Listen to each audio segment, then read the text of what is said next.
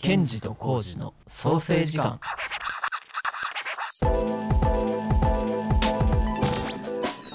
三原健二ですフレデリックのボーカルギターを担当しています、三原浩二ですフレデリックのベースを担当していますえーこのポッドキャスト「健二とコウジの創生時間は」えー僕たち双子が、えー音楽の話とか世間話、えー、コウジのスマホを iPhone3 にするという企画計画までいろいろなことを語り尽くす時間です戻す売ってないもうよもう3自体どんな形やったかも覚えてないわ全然覚えてないな、 はい前回に引き続きはい2020年2月に開催しましたフレデリズムアリーナ2020終わらないミュージック、えー横浜アリーナの話をしていきますはい前回、うんもうなんかあの前半後半に分けて話しますって言ったんやけ ど中盤のこの、あの1曲からいえ峠の幽霊から大化っていう曲に行くまでの演出の話で終わっちゃ ったね、前回はあのこの間ライブであのライブマスターズの岩下さん、はいはいはいはい岩下さんがこの創生時間を聞いてくれてるんやけどはいはいはいこれまさかまた続くと思わなかったって言わ れた 前後半で終わると思ってた後半で終わると思ったら「えそこの話で 終わっちゃうの?」って言ってたいやでもそれそうめちゃくちゃ面白かったんだよって言ってた岩下さんはもう実際その俺らライブしてるなんかイベンターとして関わってもらってるしそうそう作るこの側や横かありもなら そうやし内容知ってるから分かるけど そうそう結構やっぱ初めて聞く人からしたらえそんな演出みたいなあそうだみたいな感じやったけどうんうんでうんも話しがいがあるからねそうこやねこんなは。でいろいろ話させてもらいましたが じっくり話したねうんえー今回はね今回こそははいちょっと後半の話をしていきましょう。うんその「大化」っていう曲で俺が、うんえーサブステージにおって、うんうんうんで浩二と龍二と竹ちゃんはメインステージの方でうん演奏して、それで、まあ、俺がサブステージ歌うみたいな感じの演出をして、うんうんうんそこからじゃあどうやって次の後半戦に行くのかっていうところで、まあ、俺がそのサブステージにずっと居続けるわけにもいかんし、うんうんまあ、メインステージには戻らないといけないとなった時に、うんそのサブステージからメインステージの間に真ん中にちょうど通路うんうんうん客席の方にずっと伸びてる通路があって、うんうんそこの通路を俺があのそっちに歩いていくでその間無音っていうのもなんかねあの寂しいから、うんうんその浩二と龍二と竹ちゃんのそのセッションが行われて、その音に乗って俺がそっちのステージに戻っていくっていう演出をしましたね。うんうんうんうんあのセッションって、まあ、その次に続く曲が「逃避行」っていう曲やからうんうんうんその逃避行の、まあ、モチーフうん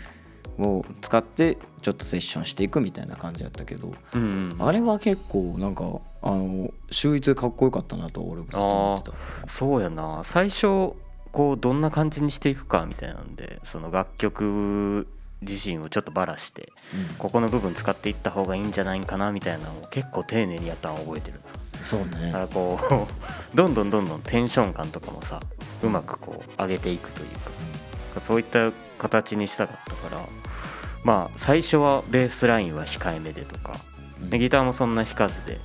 でドラムはまあた結構しっかりめに叩いてるけどどんどんどんどん、まあ、細かい部分が入ってくるっていうニュアンスでやってたから。一個一個に対してそのままずっと同じやつだけ弾けばいいじゃんじゃなく、うんなんか展開も作そうっ展て開ア作ってレねンジそこを結構話し込んだのは覚えてるなやっぱそのセッションみたいなうんうんあのやつって本当はそのなんかこの尺でとか決め込まずにやるのがすごいかっこいいものやとされてるんやけどそうやなそうんのそれが通用するのってまあ俺の中でのとか俺らフレデリックの中でのそのは基準で言ったらそれが通用するのって結構ライブハウスとか200300キャパのライブハウスとかで通用するもんなんかなと思っててうんうんうんそれって音を鳴らしてる速度がす一番近い位置におるからうんうんうんその鳴らした時のその空気感まで味わえるぐらいのあの距離感じゃないと楽しめないものやと思ってるんうんうんだからそのセッション自体はその何も決めずにフリーでいきましょうってそうやって認められるところは俺はまああの2300のキャパのライブハウスまあ500とか600ぐらいでも全然ありやと思うけどうんうんぐらいの距離感のライブハウスでやるのが一番いいと思っててうんまあその10002000とかまあいあの横浜アリーナやったら1万ぐらいのキャパになってうんそうお客さんとの距離がすごいできてる時にそのちゃんとこういうふうに音で展開を作っていかないと、うんお客さんがすごい置いてきぼりにされる感じがあってそうそうそうやっぱ超感情で聞いてる時にな、うんあの確かに成立はするとは思うねんけどそういうフリーでやるっていうのもけどやっぱごちゃっとしちゃう部分もあるんそようねな、やっぱだからこう何も決め込まずにっていうよりちゃんとこう音像が整理された状態の方がうんもっとこう気持ちよく体揺らしながら次の展開に流れていけるっていうのはあるよな。そうね、うんなんかその音を通してどう感じてもらおうかっていうのを常に考えてるから、うんそのそこであ暇やなってなったら俺は負けやと思うから、うんそこそこ結っ構ていうのはすご徹い底してるっちゃ徹底してるよなは毎ね回、その話をみんなでして展開作ってやったりしたねだうんうんうんうんからそういうので、まあ、あの展開をもちろんありつつでもまあ展開作ったとか尺を作っただけでそのフレーズはもうみんなに任せてるから、うんうんその合間にちょくちょくそのなんかあここ挟んでくるみたいな遊びは結構あったりしてああそなうやんかそこ、は決めるところは決めて、うんそのフリーにするとこはフリーにしてみたいなバランスをとってやってたからうんうんいいものができたと思うね、うんうんうんまあそこからまあ逃避行につなぐ、まあ、つつながるまでセッションしてでそのまま曲に滑り込んでいって後半戦に突入するといううんで逃避行から、えー次が桃源郷ねうんこの桃源郷は横浜アリーナの前にさ俺ら神戸ワールド記念ホールでワンマンライブしてるのがうんうんうん2018年に、その時にやっぱあのキーになった曲っていうのもあってうんその後半戦でここに持ってくるっていうのは俺的には結構アリーナの景色をまたガラッと変える一曲でもあるから、うんうんうんすごいエモさが出たなと思ったうんうんうん桃源郷自体がエモーショナルな曲やからなねなんかこのこの日の桃源郷のみんなの熱の入り具合半端なかったなとは思うなあー確かになんかいつもやっぱこうサビでのこう疾走感だったりとかさそこのこうメロディーの哀愁感みたいなところでさ力入るやん結構俺ら、入るねなんかその感じがやっぱこうアリーナならではのこう冷静でいつつもこううんしっかりこう煮えたぎってるというか はいはいはいなんかその感じがあってすごい気持ちよかったのを覚えてるね、いやその熱を持っての帰宅ビーツうん15曲目まで行って、で帰宅ビーツですごい盛り上がった後にじゃあ踊るプイって大団円しましょうの前にですよはいバジルの歌バがジ入ル行ったなこれはすごい面白いなと思ったな、俺自分で、この曲ほんま長い付き合いやけどうんすごいやっぱこういう場で あの光るというか なんというか不思議な曲やなって思うよな東飛行桃源郷帰宅ビーツってその、まあ、YouTube にも結構あの M ミュージックビデオ上がってるし、うんうんうんそのもしかしたら知ってるっていう人の方が断然多い曲、うんピタコンフェスとかでなそこでバーバーバーって盛り上がった後に「バジルの宴」っていう MV もないインディーズの時の曲をバンと出てくるまあもちろんあのフレデリズムに収録されてるからメジャーの曲ではあるんやけど、うんうんうんアルバム曲をバンって入れてで展開がやっぱりその。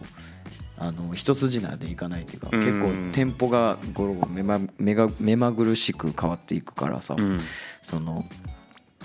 そこもそのアリーナでそのくらいかき乱すっていうのがすごいかっこいいなライブハウスっぽくていいなっていうのでうんやったけどそれがなんかめちゃくちゃ良かったよねうんうんうんうんあの感じがすごい良くてまたもう一段階上に上げたよねうん熱量をと思ってでそこからちゃんともっともっと上がっていこうぜ流れを変えたバジルの宴からの踊るープですよ。まあ、今あのこの横浜アリーナの時のその踊るープのライブ映像が今上がってるやんかうんうん YouTube うんで YouTube でも見れるもんなこれはで、うんみあの映像やっぱあのすごいバンドをやりたいって思った人全員に見てもらいたいく らい そうやな幸せなあーライブ映像やなと思ってて、うんうんうんそうコロナ禍とか結構あのいや俺らここからどうしていこうかなって思う時あってたまうにんう俺、んどういうライブをしていったらいいんやろみたいなのなんとなく思い思った時にこのライブ映像を見てうんあでもここが原点なんやろうなみたいなそういう感じうんからよく見てるんやけど、うんうんなんかそれを思わさせられるぐらいなんか原点に帰れるすげえいいライブ映像が出たうんできたなと思ってる、そんぐらいなんか良かったなと思うねもう音楽の根本やなあの音に楽しいって書いて音楽やからもうそのままって感じするよな あのライブ映像見てるとだからそれがほんまに大切なんやと思ううんそれぐらいこう楽しく感じれる今があるっていう時間をねだからこうやって収めてくれることもありがたいしうんなあそれが今や YouTube とかで見れたりするしなそうねうんうんうん特別な曲やなでそこからあの最後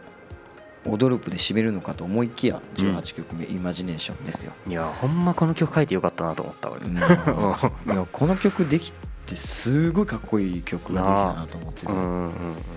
なんかこの時期って特にその今出していく新曲を一番立たせたいっていうかうん今のフレデリックを一番かっこいいものとしてその、ね、あの捉えてほしいっていう思いがすごい強かった時期でもあって、うんうんうん今でも結構俺ライブで言うやんかそう今がやな一番楽しい一今今が一番幸せでありたいみたいな、うん常に持ち続けてるな野心というかうんなんかそれがあった上でやっぱこの横割りのステージでもこれはちゃんと貫き通したいっていうので、うんね、新曲としてイマジネーションを置いて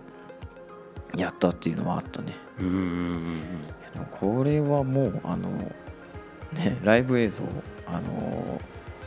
ブルーレイ DVD ブルーレイ見てもらったら分かるけど8分ぐらいあ るからね、うんそうなんよなそうめちゃくちゃやったよ本来3分ぐらいで終わる曲やのに、うんうんそこからもうセッションというかアウトロめちゃくちゃ増やしてうんうんうんうんうん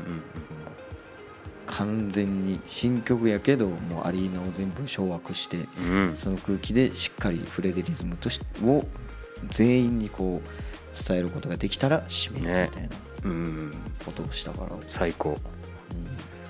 あの瞬間なんかすごい俺ライブハウスやなって思っいやたライブハウスって感じしたななうんあの瞬間はなんかほんまに今こうしっかりこうお客さんと一一体感のあるというかさそういう時間を過ごせてるなっていうのがよりこう肌で感じれるような時間やったうよな、んでそこから本編終了ということでうん、でそこからみんなの手拍子があったり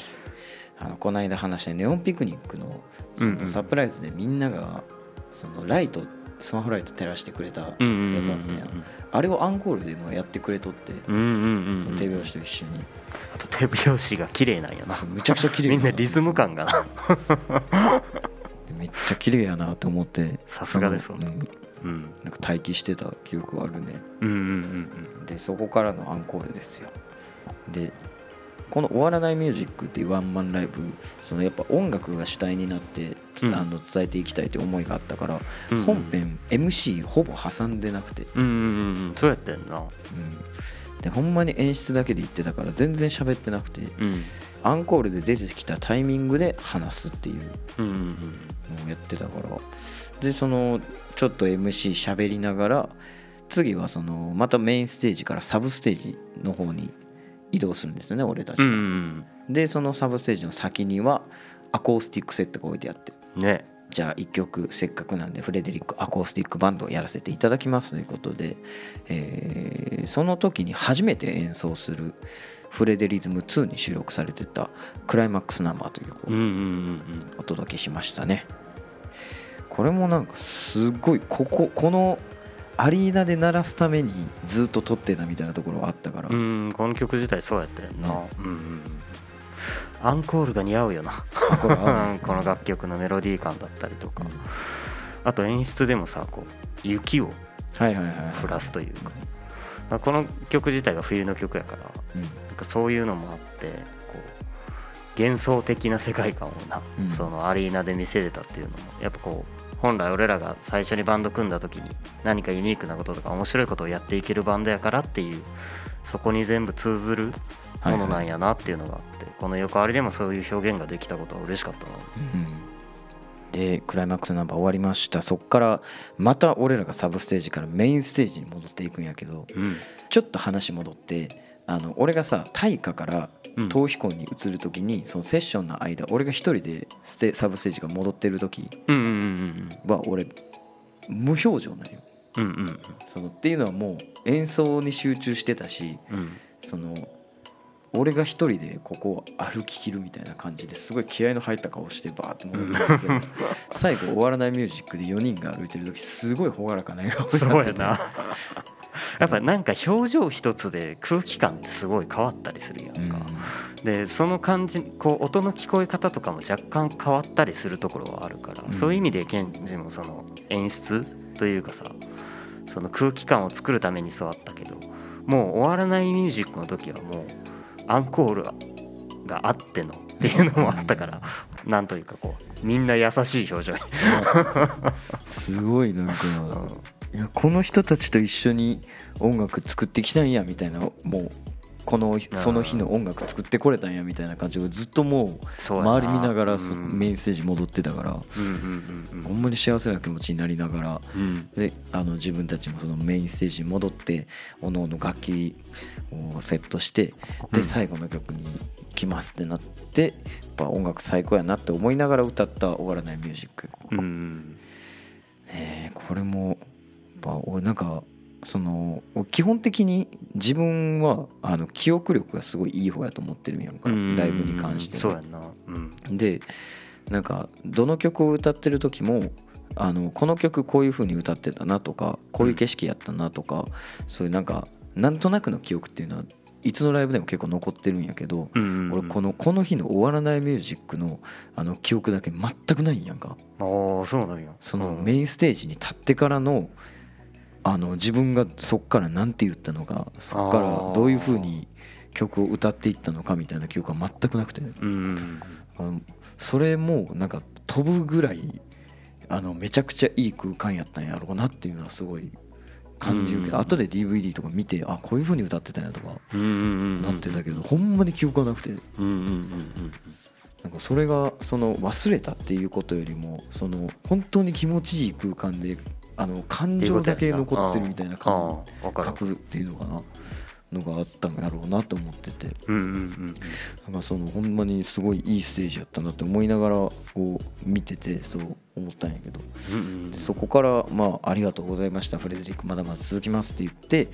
で、そこから本編終わ本編もアンコールも完全に終えて、曲は終了しました。で、メンバーもはけました。で、その後、エンドロールがバーって流れて、うんまたフレデリズムアリーナを発表するわけ。うんうん次のライブ。それが、まあ、日本武道館っていう、武道館ね横割りにいるみんながわ、ふわーってめちゃくちゃ盛り上がってくれて。うんうんうんもともとフレデリックも立ちたいっていう話はずっとしてた日本武道館やったからうんうん夢を一緒に追いかけてくれるみんながいたから、うんそうついに決まったんだっていう喜びが全部みんなの表情とかそのね声から出てきて俺はすごいなんかその感性を忘れられへんなと思うう、んなんかアリーナを大事にしてるっていうことがちゃんと伝わってるんやなっていうのを感じ取れるよな、ねなんかうんこうまあ俺らの地元神戸で出会ってそしてまあ俺らの大事なメンバーのたけちゃんの地元の横浜アリーナっていう場所でやってっていう、なんかそのこうまあたけちゃんもさうちに加入する時とかにこう目指してることとかはいはいはいあのやっぱこうバンドがどんどん大きくなる上でどういう活動をしていくかとかうんよく話してたし、その中でやっぱ自分たちの根っこがあるところをちゃんとうんこうでライブがやれるっていうこと自体もすごいしなんかそれからまた次のステップっていうのをちゃんとこう自分たちの口で言えて、うでんそれを応援してくれる人たちがいるっていうのになんかこう未来に期待しかないなっていうね、のをすごい感じるよね。ほんまになんかそういうのをほんまに音楽って最高なんやなっていうのを2時間ずっと浴び続けて、うんで自分たちも出し続けた、うんな素敵な日やったなっていうのはすごい感じるね改めて終わらないミュージックの時にケンチがこうなんかどういう言葉を発したかみたいなことを言ってたやんか、